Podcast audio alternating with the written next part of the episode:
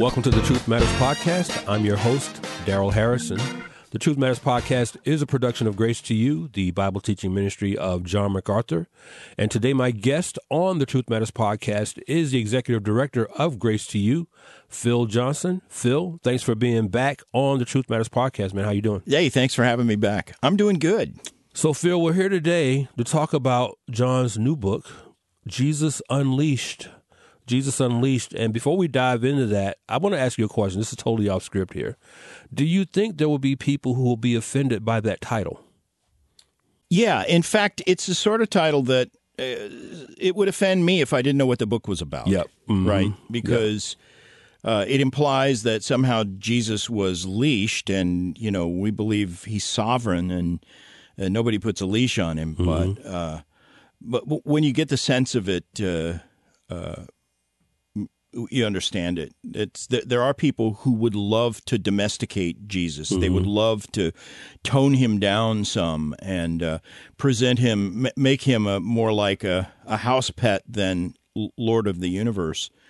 And um, so we're saying, no, this is Jesus as he is presented in the New Testament, totally unrestricted, unreleased, uh, not not made to suit domesticated tastes.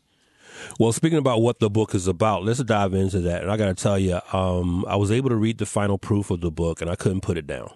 I could not put it down. Uh, so, what I'd like to do, Phil, in our time in this episode together is have you give our audience a sort of a 50,000 foot level flyover of what Jesus is unleashed about is about. And what I'm going to try to do is take our audience through each chapter of the book. Okay, so I'm going to point out a quote or two from John from each chapter of the book and sort of take our audience through the book that way, and then we'll wrap up with some final thoughts. But for me personally, reading through the, the final proof of the book, I barely got past the introduction.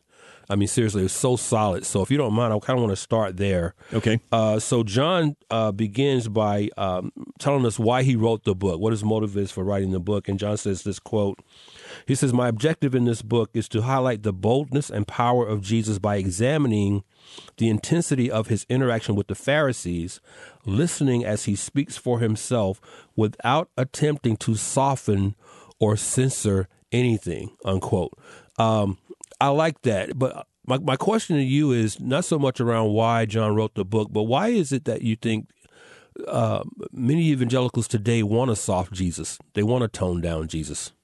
Uh, I think that's a reflection of what is like in our culture, um, uh, where where although although we live in angry times where opinions are notoriously polarized and people have fierce disagreements. Um, somehow, for some reason, it, it's simply not considered polite in society today to have a discussion with someone you disagree with mm-hmm. and say, no, I disagree with you on that, or I think you're wrong, or yeah. your view on that is wrong, and here's why. We're just not supposed to do that. I mean, just this past week, as we're recording this, the New York Times ran an article um, in, in which they included a line that said basically they, they were telling a story about uh, some false accusations that had been made and people lost their jobs over mm-hmm. it and um, and then the truth came to light but the people who lost their jobs lost their jobs. And um, even though the story that was told to get them fired was false. And the New York Times says this incident highlights the the tension that exists between someone's deeply held personal feelings and facts that don't support those feelings. Mm-hmm. And in effect, what this is the New York Times mm-hmm. are saying is that somehow how you feel about a thing trumps the truth of right. the matter, yeah. right? And um, uh, that that's impossible to reconcile a an epistemology like that with the teaching and style of Jesus, who answered all of the falsehoods of the Pharisees and all of the false uh, the the man-made rules that they observed, the the burdens that they tied up and put on other men's backs. He answered all of that with plain truth, mm-hmm. just unvarnished, non-diplomatic statements of truth, and uh, it's a style that's not popular today. If you try to engage in public discourse after the style Jesus himself used today, you you will be accused of being cruel or harsh or, um, you know, mean. You know, I want to follow up uh, what we just quoted from John and why he wrote the book. John goes on to say, "quote It is no accident. Then this is really ties into what you're talking about." in your comment, Phil, John says, It is no accident then that Jesus' harshest words were reserved for institutionalized religious hypocrisy, unquote. Expound on that for us. Yeah, and it, that's an interesting phenomenon in the New Testament because you would think, if you look just at the culture in which Jesus lived and ministered, you would think that the ones closest to him were the devoted religious leaders who actually did have a, uh, at least in their confession of faith, in their doctrinal statements, mm-hmm. they would have affirmed the authority of Scripture and they believed so much that was true. Mm-hmm. And in fact, Jesus said to people, look, do what they say, not what they do. Right. It was their hypocrisy that made them so dangerous. But you would think that Jesus would maybe treat that with kid gloves. If he was the typical diplomat, kind of like they didn't know any better. yeah, he's like just going to yeah. straighten out what's a minor flaw mm-hmm. in this otherwise really good system. Mm-hmm. But it wasn't like that at all. Jesus was kind and gentle, and just even described himself as meek and and and gentle. Uh, with regard to sinners who were looking for forgiveness, Mm-hmm. these were the very people who were brutalized by the Pharisees. But the Pharisees didn't get any of that gentle treatment from Jesus at all. When he dealt with them or talked to them or confronted their false teachings, he was as harsh as any Old Testament prophet. And um, um, so it's kind of a surprising thing if you just take the bird's eye look at Jesus. Jesus, the culture in which he ministered and, and the style with which he ministered, uh, and and think about what he's doing and why it it sort of catches you off guard. It's not what most of us instinctively would think. We would think he'd be he'd be aligned with the Pharisees and maybe try to straighten out some of their quirks. Uh, but no, Jesus was so non-aligned with the Pharisees that they called him friend of sinners. You know, Phil, just speaking about thinking about what Jesus is doing here with the Pharisees, uh, let me just ask you a broader question.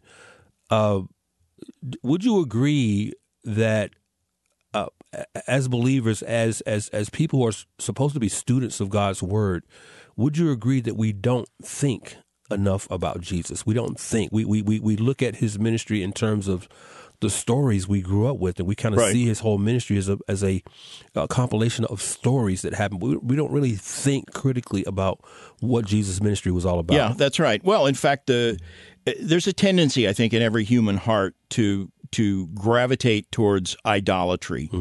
Uh, and in fact, Calvin, I think, famously said the human heart is an idol factory. Yep. Uh, so we all have that tendency. And so we have a mental image of what we want Jesus to be like. And if we're not careful, if we don't let Scripture correct and shape our perception of Him, and which, as you said, it's a full time task to do that. You have to meditate on what Scripture says and pay careful attention to it, and not let the picture in your head of what I wish Jesus was like overwhelm what Scripture actually says he was like. You know, mm-hmm. my my default imagery, and I, and I try not to have images of Jesus. Right, I don't want to have a graven Mhm, image, yep. but the picture that comes to mind when when you ask me that is the classic picture of Jesus with little children on his knees and you know he's he's always nice always approachable always affirming never ever rebuking or harsh towards anyone but even in that context where the little children were coming to him the the point of that story is Jesus' rebuke mm-hmm. to the disciples mm-hmm. who wanted to put a stop to this. Mm-hmm.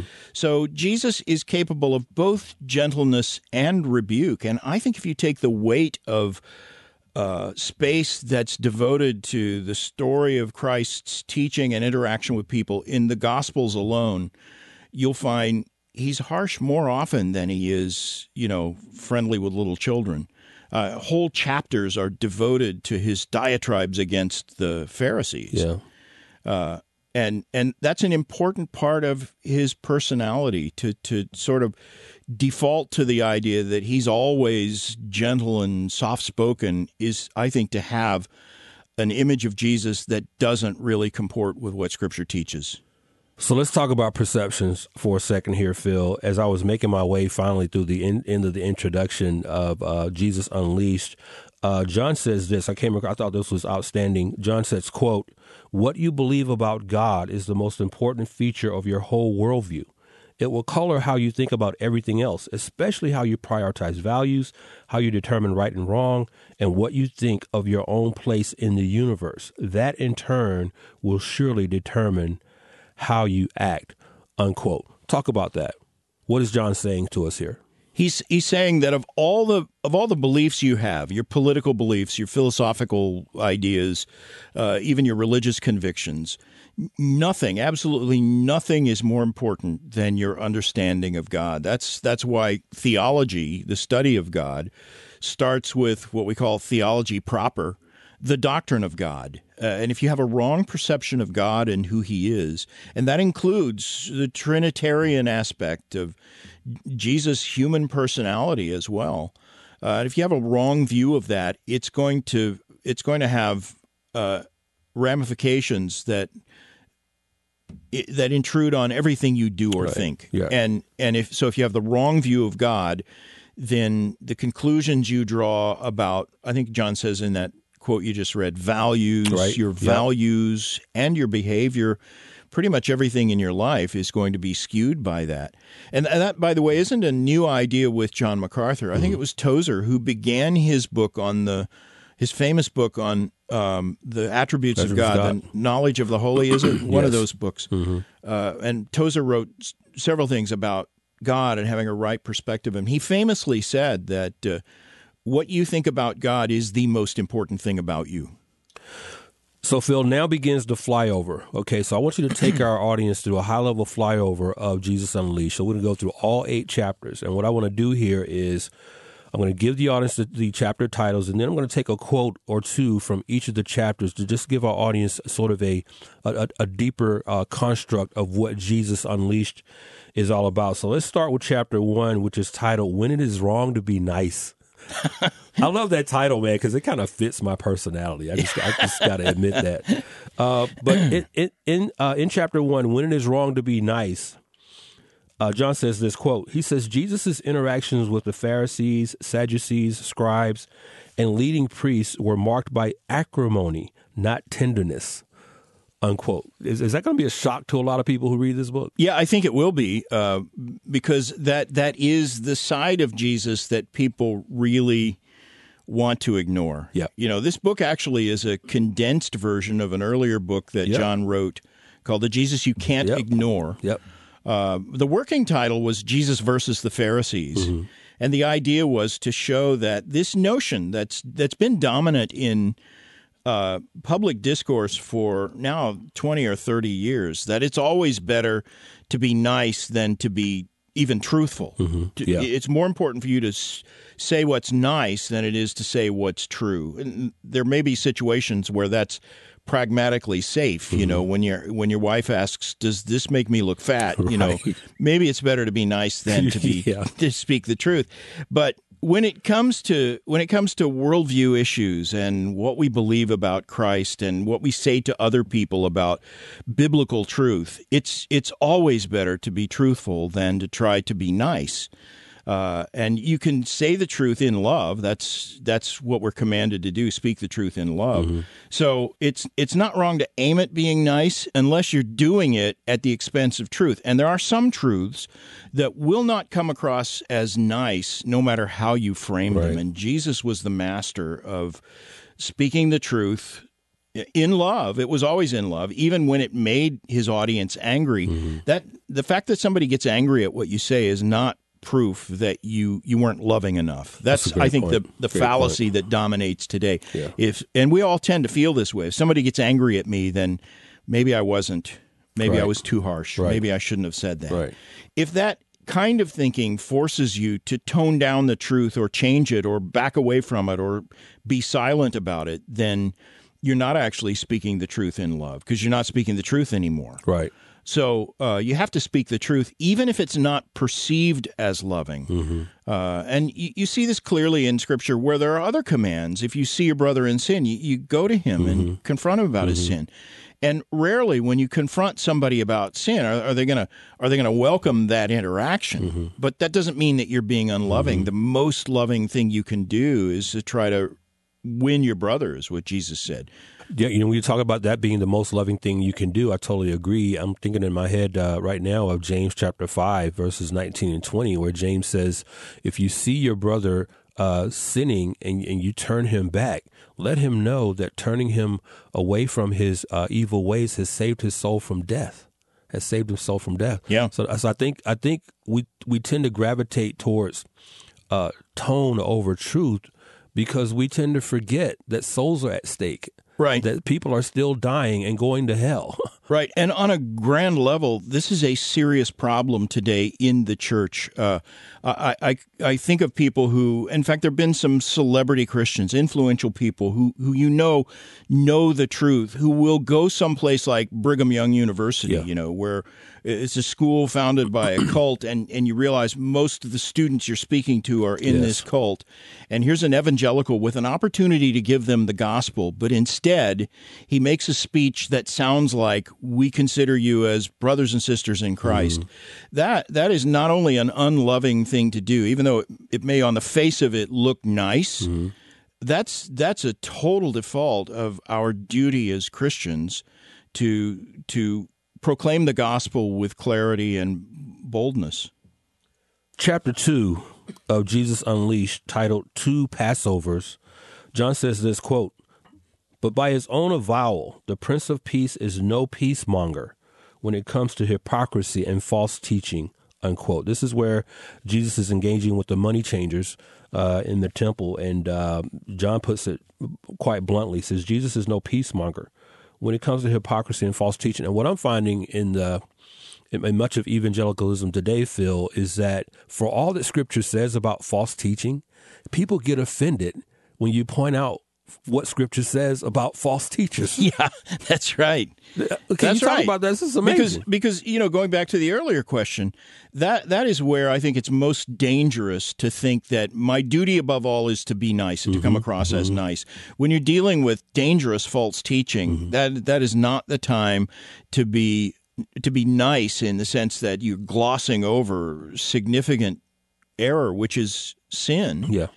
Um, and you know, Jesus cleansing the temple, if you do a timeline on a harmony of the Gospels, you discover he did this twice, once at the very beginning and once at the end of his earthly ministry. Mm-hmm. So his entire ministry was bracketed by these two events where he went into the temple and overturned tables and drove people out who mm-hmm. were taking advantage of poor people and and you know profit mongers in the in the temple um, and and and I just know as as you do anybody who's watched what's happening in the evangelical community today if if that had happened in the typical 21st century evangelical environment all the evangelical leaders would have been scolding Jesus yep. for uh, an unloving show of yep. harshness, yep. you know. Yeah. And um, and yet he began and ended his ministry with that same action. Uh, and and I think there's something very important that that we should note in that that this was deliberate on Jesus' part. Mm-hmm. This is not something he did as a he wasn't a reactionary who had no control over mm-hmm. his passions. Uh, but this was an expression of righteous indignation that was both deserved and and in its own way an expression of his love uh, because if you truly love righteousness, you have to hate unrighteousness. Yes. And the two things you cannot be separated. And as I listen to you, Phil, what gets me, and I'm sure you've seen this as well on social media in particular, where you have uh, 21st century social justicians totally take this passage completely out of context and butcher it as if Jesus were some, they, they, apply some sort of social justice hermeneutic to what happened here, what Jesus is doing here with the money changers. Yeah, and you just have to listen to Jesus' own words to to to see what his real agenda is here. He he's concerned because they were defiling, in his words, my father's house. It wasn't about their treatment of the poor. Uh, it wasn't only about that. It included that. I mean, they were taking advantage of poor people, but Jesus didn't see this primarily as as a matter of social justice. He saw it as a matter of impure religion, a defilement of the temple itself. And um, towards at the at the very end of his ministry, when he, when he finally gives what is his harshest ever public speech against the religion of the Pharisees, he ends it by saying, "Now your house is left unto you desolate." He had always referred to it as my father's house, and as he walks out of the temple for the last time, he says, Your house is left to you desolate, because it wasn't only Jesus walking out of the temple. This was the this symbolized the departure of God's own spirit from that place, and it was shortly within a few years totally leveled Yeah. and destroyed. And Jesus had foretold all of that. Mm-hmm. And you you read those prophecies and the condemnation of what was going on there, and you think this is not some meek, mild, nice guy mm-hmm. all the time Right. approach. This is this is Jesus as bold as a man ever gets, standing against the the primary authorities in his own culture and speaking the truth even though he knew he, he of course he knew very well this is not going to win me any mm-hmm. friends. He mm-hmm. wasn't interested in winning friends in order to influence people. He was interested in the truth Well, I'm hoping as we move to chapter three of Jesus Unleashed that our audience is now getting a better picture of why the book is titled that. Um, chapter three is titled A Midnight Interview, uh, where John says this quote, Truth doesn't defeat error by waging a public relations campaign. The struggle between truth and error is spiritual warfare, and truth has no way to defeat falsehood except by exposing and refuting error and deceit. That calls for candor and clarity, boldness and precision, and sometimes more severity than congeniality. Unquote. yeah Talk about that, Phil.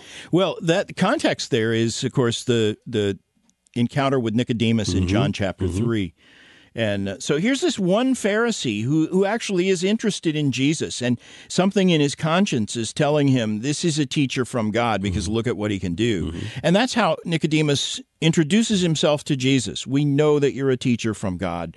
Uh, and he says all these good things, and he's the exception to the rule. He's a Pharisee who, who, who truly seems to have a heart to learn from Jesus. And so you would think Jesus would embrace him warmly and encourage him and affirm him uh, and say, Yeah, you're one of the good guys, and, and that. But uh, Jesus' response to him is blunt and straight to the point. Unless you're born again, you're not going to see the kingdom of heaven. Yeah. It's it's what most evangelicals today would say is a rude response, a, almost a rebuff. You know, Yeah, that kind of reminds me where where the idea of winning someone over to Christ come from? Because I think that whole idea of winning, I think that lends itself to us taking a sort of um, niceness uh, as the uh, as as anything outside of that scope of niceness is rudeness, is sin, Yeah. it's this unloving. Uh, you know, I think this whole idea of idea of winning someone to Christ has a lot to do with that. Well, there there is that verse in Scripture, in the in the King James says, "He who winneth souls is wise." So Scripture uses that language, and and I think it is appropriate at times. But you have to understand what it's saying. It's not talking about winning people by a public relations campaign. Bingo. Yeah. So, uh, and public relations was never the way to spread the gospel. I mean, the thing that everybody always goes to is Acts 17 and Yep. Paul on Mars Hill, and look how he contextualized and he tried to talk their language and all. But if you actually pay attention to that passage, he he is challenging their most sacred beliefs. Yep. He's in a society that prided themselves on on their their knowledge. Their they had the world's smartest philosophers and they knew everything and so he goes straight to the unknown god and he he sort of pokes them with what they don't know and uh, he talks about times of ignorance and and then he brings up the resurrection which is the one idea that they thought was most preposterous he did everything he could to challenge athenian orthodoxy Right. in that sermon. And it ended with, you know, before he could even really finish the sermon because they were so agitated at what he was saying. So this is even Paul on Mars Hill is not an example of, you know, positive public relations in order to win people. Right. But every example we have of gospel preaching in the New Testament is is bold and challenging and and confronting false ideas, false security, false faith. Uh, uh, that's that's what we're called to do, and and you can do it without being. You don't want to be purposely antagonistic either, but you can't back away from the truth just because you know people will be antagonized by the truth. The goal is not to antagonize them, Right. but the goal is to give them the truth, even if that antagonizes them. Well, let's talk about false faith for a second. And the question I have for you, Phil, is is it because many Christians today, many professing Christians, I, I find myself having to add that qualifier more and more often these days. Do you find that many professing Christians view Christianity as moralism? Basically, just do do this, don't do that, as opposed to what the gospel truly is, as it being rooted in faith in Christ uh, and heart regeneration. Uh, do you think because we view uh, uh, Christianity as moralism in many ways, that that is what uh, what what moves us to emphasize tone? Um, Yeah. uh, to a great degree. Is, is that, does that make sense? What I'm saying yeah, there? no question about it. I, I think the typical uh, self-identifying evangelical people who who would say, "Yes, I'm an evangelical." Uh, uh, my guess is the majority of them really don't understand the gospel well enough to to give it to you in an articulate way. Um, but and they think of winning people as a public relations uh, sort of puzzle. Mm-hmm, Uh, h- how do I make this person like me? And the, and the average evangelical church, even the way they set up their services is seeker sensitive. The idea is if we can get these unchurched people to like us, then they'll be open Mm-hmm. Yep. to Jesus. Yep. And you don't find that in Scripture. That's anywhere. kind of where I was going with the whole winning question. Uh, Yeah. uh, so I appreciate you giving clarity to that. Yeah, you, they, like it- uh, you have to like me before I'm entitled to to uh, tell you about Jesus. Yeah.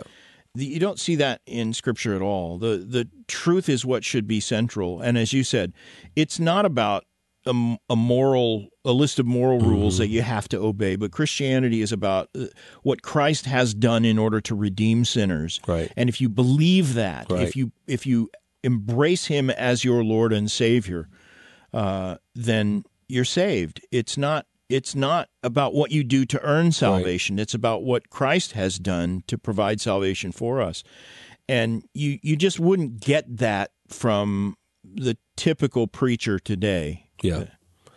Let's uh get to the halfway point here, Phil. Chapter four of Jesus Unleashed, titled "This Man Speaks Blasphemies." In that chapter, John writes this quote: "Here's a pattern you will notice," and I thought this was mind blowing. Here's a pattern you will notice in almost every confrontation between Jesus and the Pharisees. In one way or another, his deity is always at the heart of the conflict. Unquote. Talk about that, Phil. I, as, as I read that sentence, I'm like, he's right. it always comes down to a matter of Jesus' deity, doesn't Yeah, it? it does, and and I think probably the most interesting uh, place to trace that is is through the Gospel of John, starting around John chapter six. That's that famous incident where he feeds the five thousand, and then immediately, uh, because he. He, he makes it clear that he's not there just to provide breakfast. That you know he's not going to become their Messiah so that they have free food every day. They wanted to make him. They wanted to force him to be Messiah. And when he basically said no to that, most of the crowd turned away. That was when he began to talk about eating my flesh, drinking my blood, and, and it's as if he's purposely trying to offend them. Uh, because that exposed the the frailness of their the reasons for why they were following him. I was going to say their faith, and Scripture does say they they believed, but in a cursory way. Mm-hmm. They they had not really come to full faith in Christ. Right. And by the end of that chapter, this multitude, five thousand that he fed, turn against him. Right. And it's just a few people left, and he turns to them and says, "Do you want to go away too?" Right. You know. Yep. So you see that that and that's the start of a series of events that John chronicles through, you know, chapter 10 really or mm-hmm. further. Uh, where he it's just one conflict, one public public conflict after another with the Pharisees, uh, and usually at the heart of it is his deity. He, they they challenge him on the Sabbath. He says, "I'm Lord of the Sabbath." Mm-hmm. Uh, he talks about the bread from heaven and says, "That's me." Yep. Uh, he says, uh, "Before Abraham was, I am." That's the clearest sort of Yeah. where he's he's declaring that he is God, Mm-hmm. and and they take up stones to stone him. You know, uh, he heals the the man born blind, and uh, they immediately excommunicate that guy and his parents from the temple. Yeah. So all of these conflicts have to do with the question of Jesus' authority, and he's claiming to be God, and so they want to put him to death for blasphemy. They see that as blasphemy, but they can't they can't gainsay his miracles. They're they're too obvious. He heals a man born blind. He heals people who who've been lame f- from birth. These are undeniable miracles. They're nothing at all like what you see on charismatic TV today, but but truly stunning works of God, creative works. He at one point in in John 9 there, he spits on the ground and makes mud and puts it in the guy's eyes, which is the opposite of what you'd think would be healing. Right. Put dirt in a guy's eyes. Uh, but it, it, this sort of symbolizes his creative power as God. It's as if he did what the Lord did when he created man. He took, uh, made him of the dust of the ground, made him new eyes. Uh, and so he publicly would demonstrate his his qualifications for claiming to be God. And the more he did that, and the more he proved his deity, the more agitated and anxious the Pharisees became. Not because uh, not because they didn't believe he was really God, Right. uh, but because he was a threat to their power, Right. and that that comes across really clearly in I think John chapter eleven.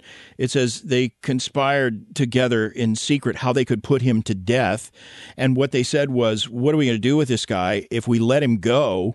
Everybody's going to believe him, and the Romans will come and take away our place and our nation. So Right. it was their political power that they were concern- concerned about saving. It wasn't even their religious convictions that drove them. It was this lust for power.